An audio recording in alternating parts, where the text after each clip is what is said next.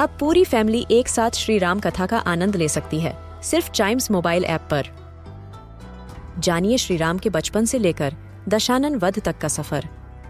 सरल रामायण घर के सभी सदस्यों के लिए। आज ही डाउनलोड करें चाइम्स मोबाइल ऐप एप्पल या गूगल प्ले स्टोर से।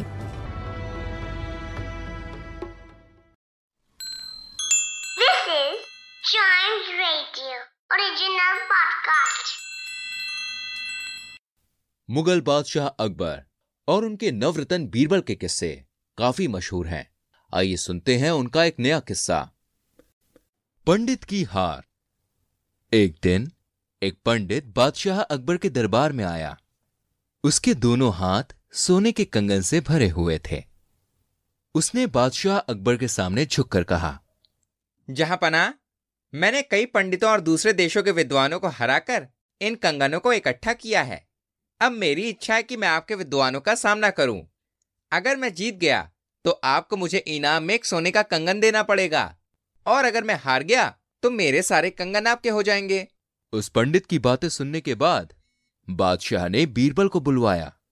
बीरबल पंडित के सामने आकर खड़े हो गए और बोले, हुजूर, मैं तैयार हूँ।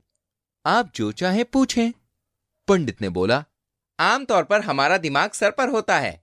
लेकिन ये कभी कभी अपनी जगह बदल लेता है। ऐसा कब होता है?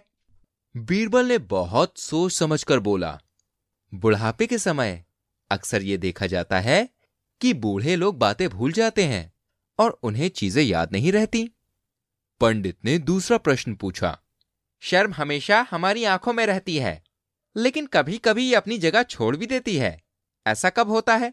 बीरबल ने उत्तर दिया जब कोई इंसान गलत काम करने का निर्णय लेता है तो उसकी शर्म उसे छोड़ देती है।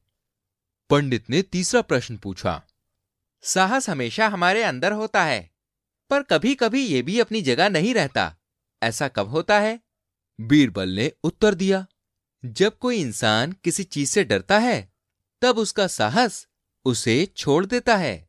पंडित ने अपना आखिरी सवाल पूछते हुए बोला, ताकत हर इंसान के अंदर होती है पर यह कब अपनी जगह नहीं होती? बीरबल ने गहरी सांस लेते हुए कहा, जब कोई इंसान बूढ़ा हो जाता है तो उसकी ताकत खत्म हो जाती है और वो काम करने में असमर्थ हो जाता है। दरबार में मौजूद लोग वाह वाह करने लगे। इतना सुनने के बाद पंडित को एहसास हो गया कि वो बीरबल से हार गया है। उसने अपने हाथों से सारे कंगन उतारकर बादशाह को सौंप दिए और निराश होकर वापस चला गया। पंडित के जाने के बाद बादशाह अकबर ने बीरबल की खूब तारीफ़ की और बोले, हमें तुम पर गर्व है कि तुम हमारे नौ रत्नों में से एक हो। तुमने मुश्किल समय में भी हार नहीं मानी बीरबल और हमेशा हमारा सर गर्व से ऊँचा किया है। सबने बादशाह की बातों पर सहमति दिखाई और बीरबल को जीत की बधाई दी।